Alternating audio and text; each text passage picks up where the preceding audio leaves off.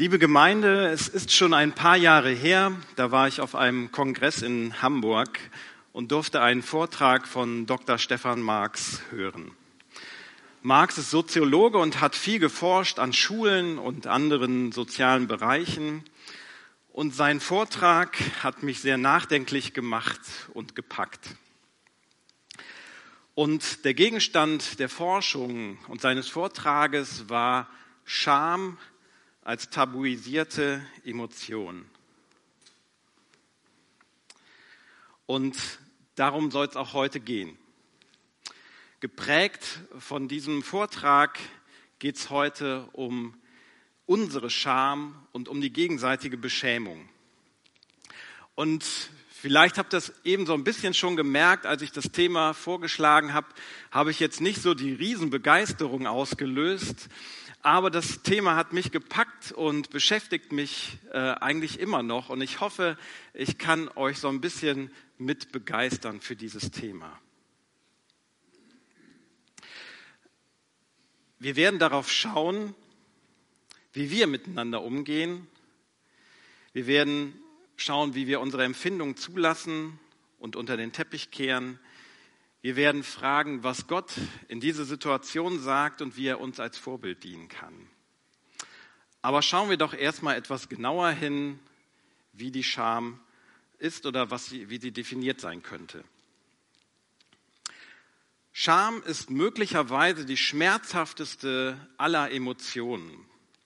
Über Scham redet man nicht, man zeigt sie auch nicht, sondern verbirgt sie, hält sie geheim.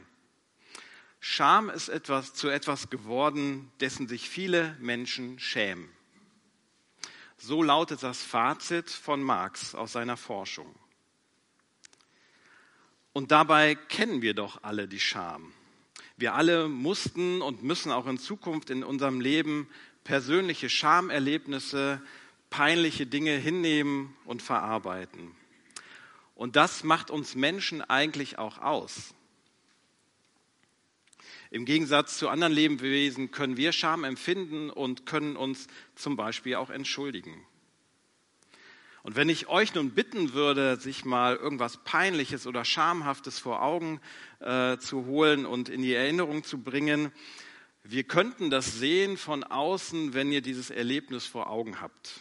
Keine Sorge, mache ich nicht, aber es wäre spürbar. Aber auch wenn wir alle Scham kennen und erleben, fehlt uns irgendwie doch an entscheidenden Stellen immer wieder das Bewusstsein für dieses Erleben. Und um das zu verdeutlichen, möchte ich euch ein Beispiel geben, was die Scham denn wirklich ist. Und wir werden sehen, dass der Weg von dem Empfinden der eigenen Scham hin zur Beschämung des anderen, meines Gegenübers, manchmal ziemlich kurz ist. Ich möchte euch ein Beispiel vorstellen von dem Autor Salman Rushdie. In seinem Roman oder in seinem Buch Scham und Schande hat er dieses Beispiel vorgestellt. Und zwar kann man sich vorstellen, dass die Scham wie eine Flüssigkeit ist, so ein sprudelndes, schmackhaftes Getränk, was man sich so am Kaffeeautomaten ziehen kann. Man drückt den Knopf, ein Becher plumpst heraus und man kann es hören, die Flüssigkeit, die Scham kommt raus. Ich kann es trinken, erlebe in diesem Sinne meine Scham, ein ganz normaler Vorgang. Jetzt könnte man sich fragen, wie drücke ich denn überhaupt den Knopf? Ganz einfach. Ich lüge, ich bin im falschen Geschlecht geboren, ich habe die falsche Nationalität oder Hautfarbe, ich mache Scherze oder gehe respektlos mit älteren Menschen um, vielleicht bin ich tollpatschig, versemmel den entscheidenden Elfmeter in einem wichtigen Fußballspiel. Es gibt, glaube ich, unendlich viele Momente oder Möglichkeiten, Scham zu empfinden. Eigentlich ein ganz normaler Vorgang, Knopf drücken, die Flüssigkeit sprudelt, ich trinke. Und dann gibt es irgendwie immer wieder das Phänomen, dass Menschen ihre Scham nicht empfinden wollen und nicht zulassen wollen. Und dann entziehen sie sich quasi diesem Vorgang. Was ist da mit der Flüssigkeit? Man drückt den Knopf, schamvolle Dinge passieren, Aber die schamlose Hand zieht den Becher einfach weg und, oh, es entsteht eine ganz schöne Sauerei. Was nun? Jetzt brauchen wir andere Menschen. Jetzt brauche ich mal die Hilfe, wenn du mir den Eimer reichen kannst. Denn was wir jetzt brauchen, das sind die Hausmeister der Unsichtbaren, wie Rushdie schreibt. Jetzt ist gefragt, dass andere unsere Flüssigkeit aufwischen und dass wir in ihren Eimern unser Schmutzwasser sozusagen aufnehmen. Und wir alle haben solche Eimer in unseren Schränken. Wir haben keine gute Meinung von ihnen, obwohl sie unser Schmutzwasser aufnehmen.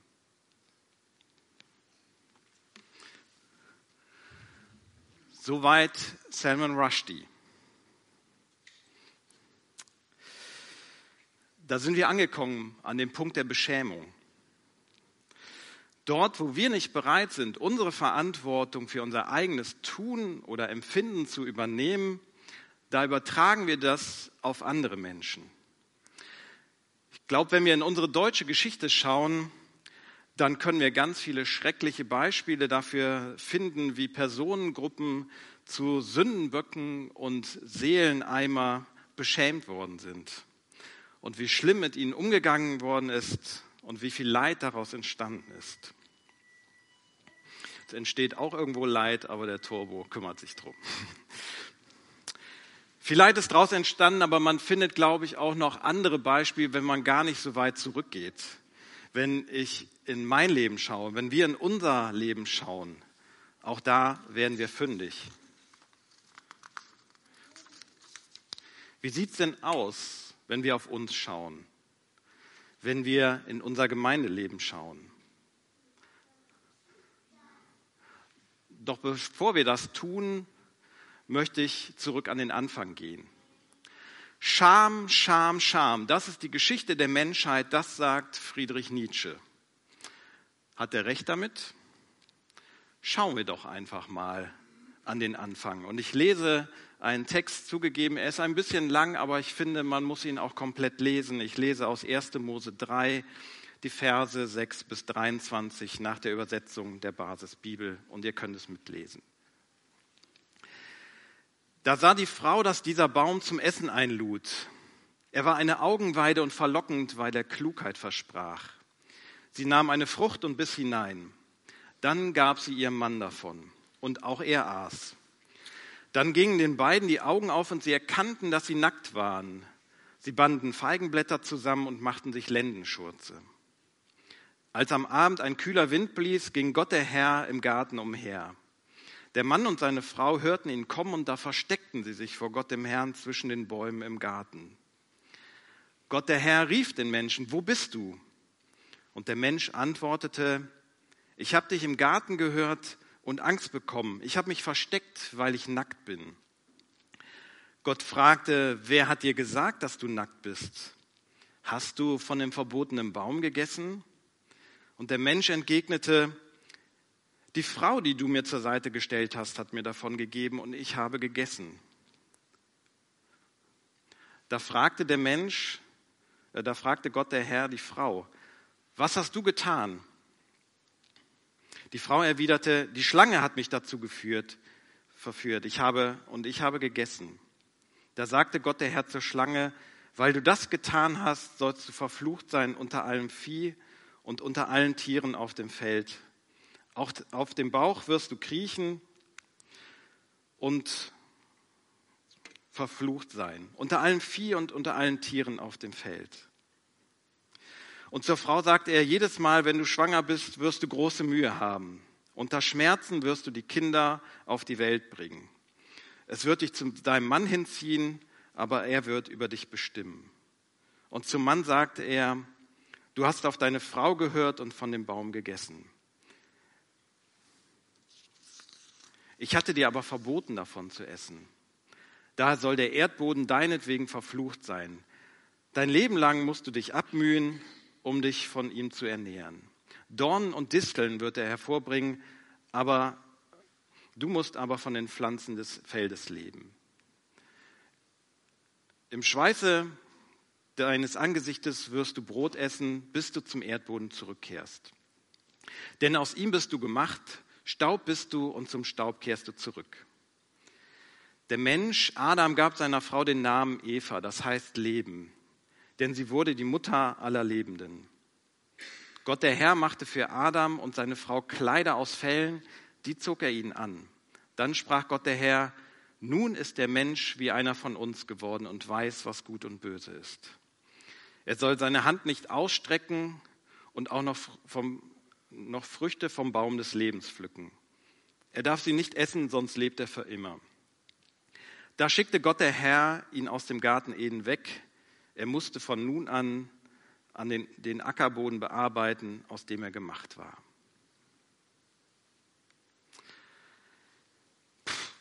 Adam und Eva geht's eigentlich ganz schön gut. Sie leben im Paradies, in Harmonie, in Gottes Nähe. Eigentlich ist doch alles gut. Sie haben alles, was sie brauchen. Sie haben nur eine klitzekleine Vorgabe.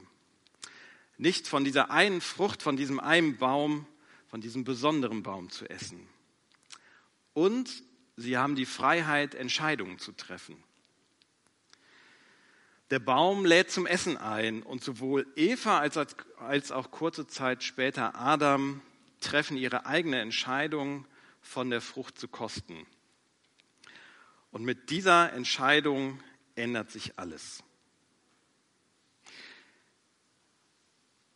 Mit der neuen Erkenntnis wird ihnen auf einmal bewusst, dass sie nackt sind. Und sie schämen sich ganz offensichtlich voreinander, denn sofort fertigen sie sich Lendenschürze zur Bedeckung ihrer Scham an.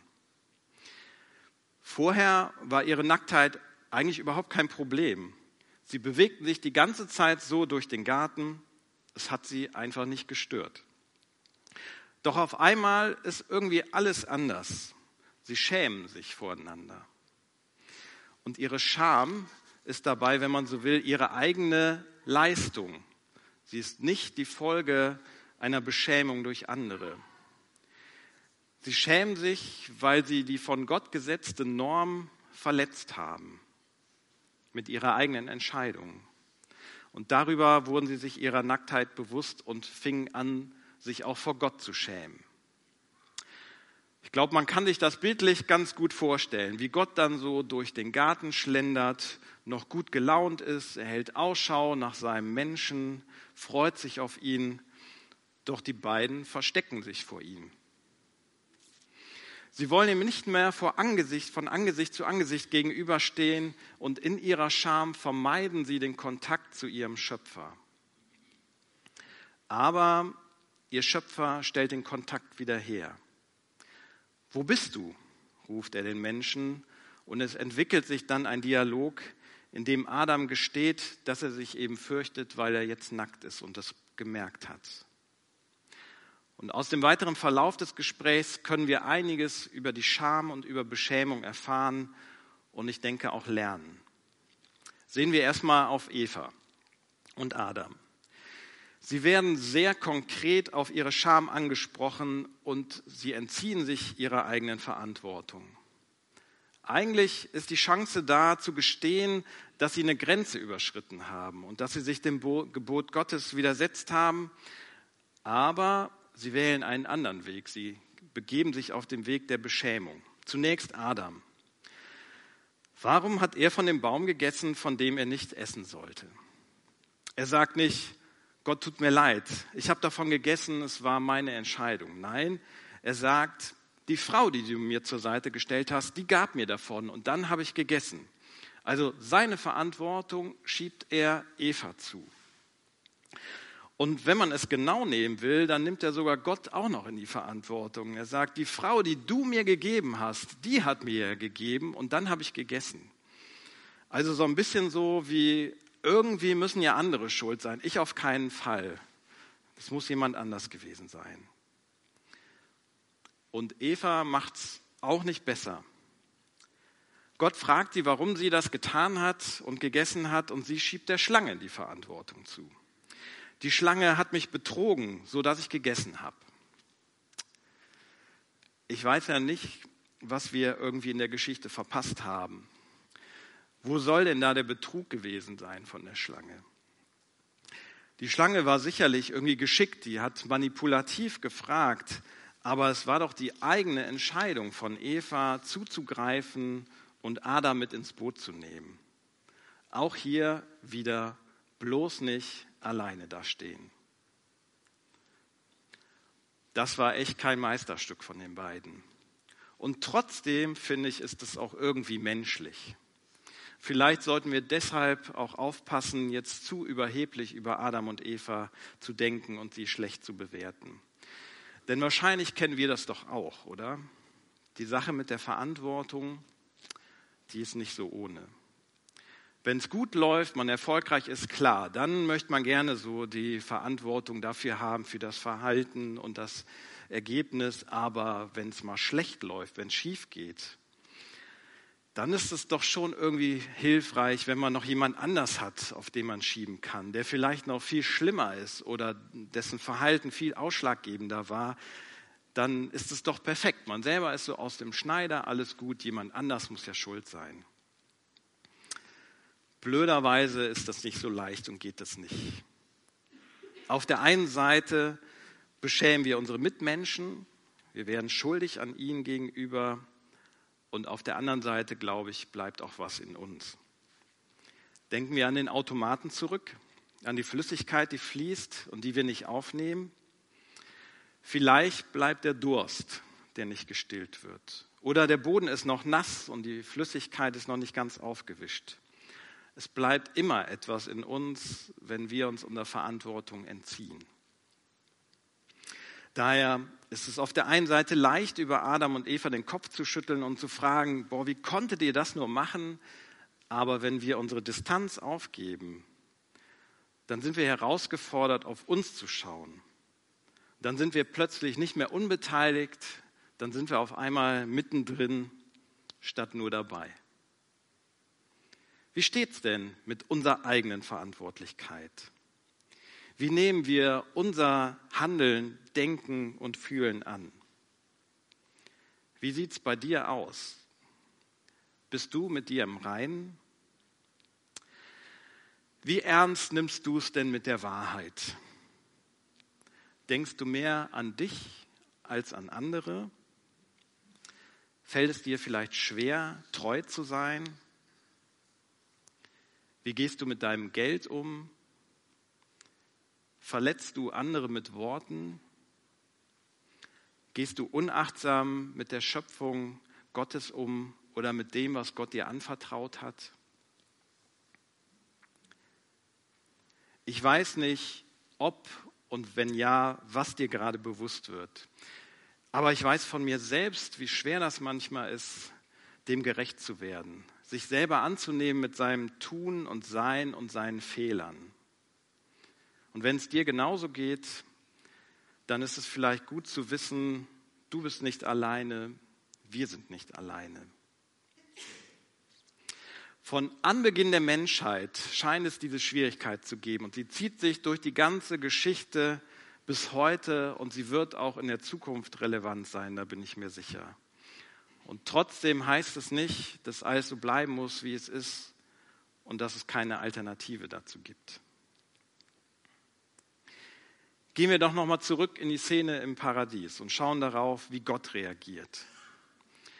Gott hat echt allen Grund, sauer zu sein und wütend auf Adam und Eva zu sein. Der gibt ihnen Hülle und Fülle, haben wir gesehen, nur eine kleine Einschränkung. Und wie wir später sehen, tut er das ja auch aus gutem Grund. Aber die beiden lassen sich verführen, widersetzen sich seiner Vorgabe.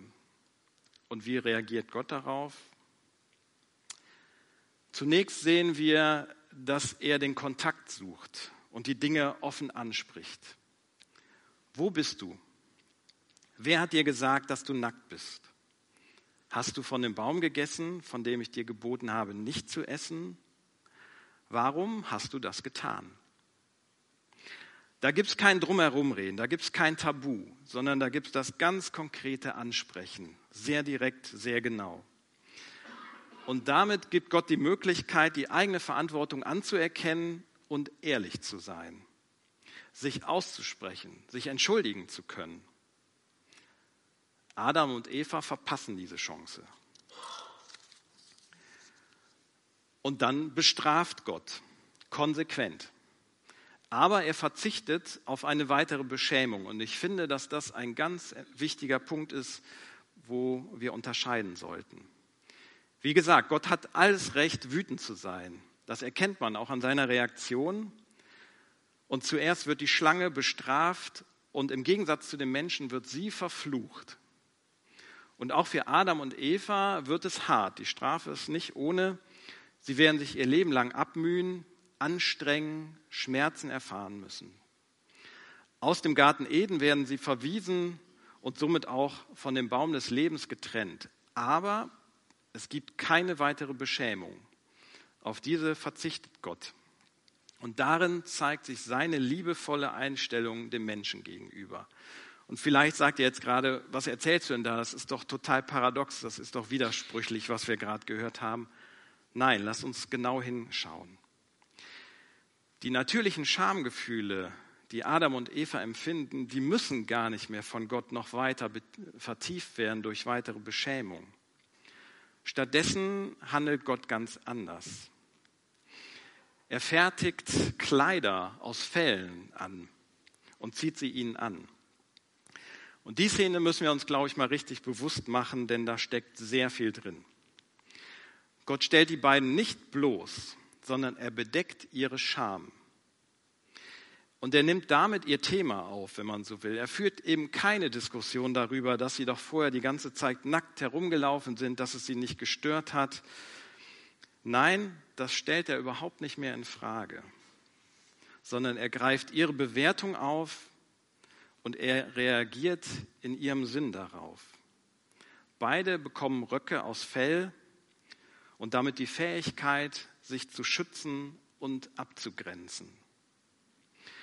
Wenn man so will, ist ihre Strafe mit Wärme verbunden. Die Strafe ist zwar die Folge eines Fehlers, den die beiden gemacht haben, aber Gott hält die Beziehung zu ihnen grundsätzlich mit Wertschätzung und Wärme aufrecht. Im Gegensatz dazu wäre eine Beschämung, wie es bei der Verfluchung zum Beispiel der Fall ist, bedeuten, dass Gott sagen würde, du bist ein Fehler und ich beende die Beziehung mit dir. Und genau das drückt Gott eben nicht aus. Im Gegenteil, Gott rüstet den Menschen mit einem dicken Fell aus und das wird er brauchen, denn ihn erwartet eine Umgebung mit Dornen und Disteln und das Fell bedeutet Schutz davor. Ich finde das ein starkes Bild von der Annahme und Fürsorge Gottes uns Menschen gegenüber. Momentan sind die Temperaturen noch ein bisschen kälter draußen und zum Glück sind wir noch darauf angewiesen, häufiger eine Jacke anzuziehen. Und so kann das vielleicht ein schönes Symbol für den liebevollen Umgang mit Gottes, mit uns Menschen sein. Jedes Mal, wenn du in den kommenden Tagen dir eine Jacke anziehst, dann könntest du dich daran erinnern, dass Gott dir auf Augenhöhe und mit Wärme begegnet, dass er für deinen Schutz sorgt. Meiner Meinung nach ist es ein großartiges Bild, was wir aus dem Text mitnehmen können. Ich möchte noch einmal auf unseren Umgang schauen miteinander. Denn aus der Geschichte sehen wir ja, wie schnell man Gefahr laufen kann, sich gegenseitig zu beschämen. Unterscheiden wir uns als Gemeinde denn da deutlich von anderen Gemeinschaften, wenn wir unser Miteinander betrachten? Als Christen leben wir als Kinder Gottes in einer Gemeinschaft von Geschwistern miteinander.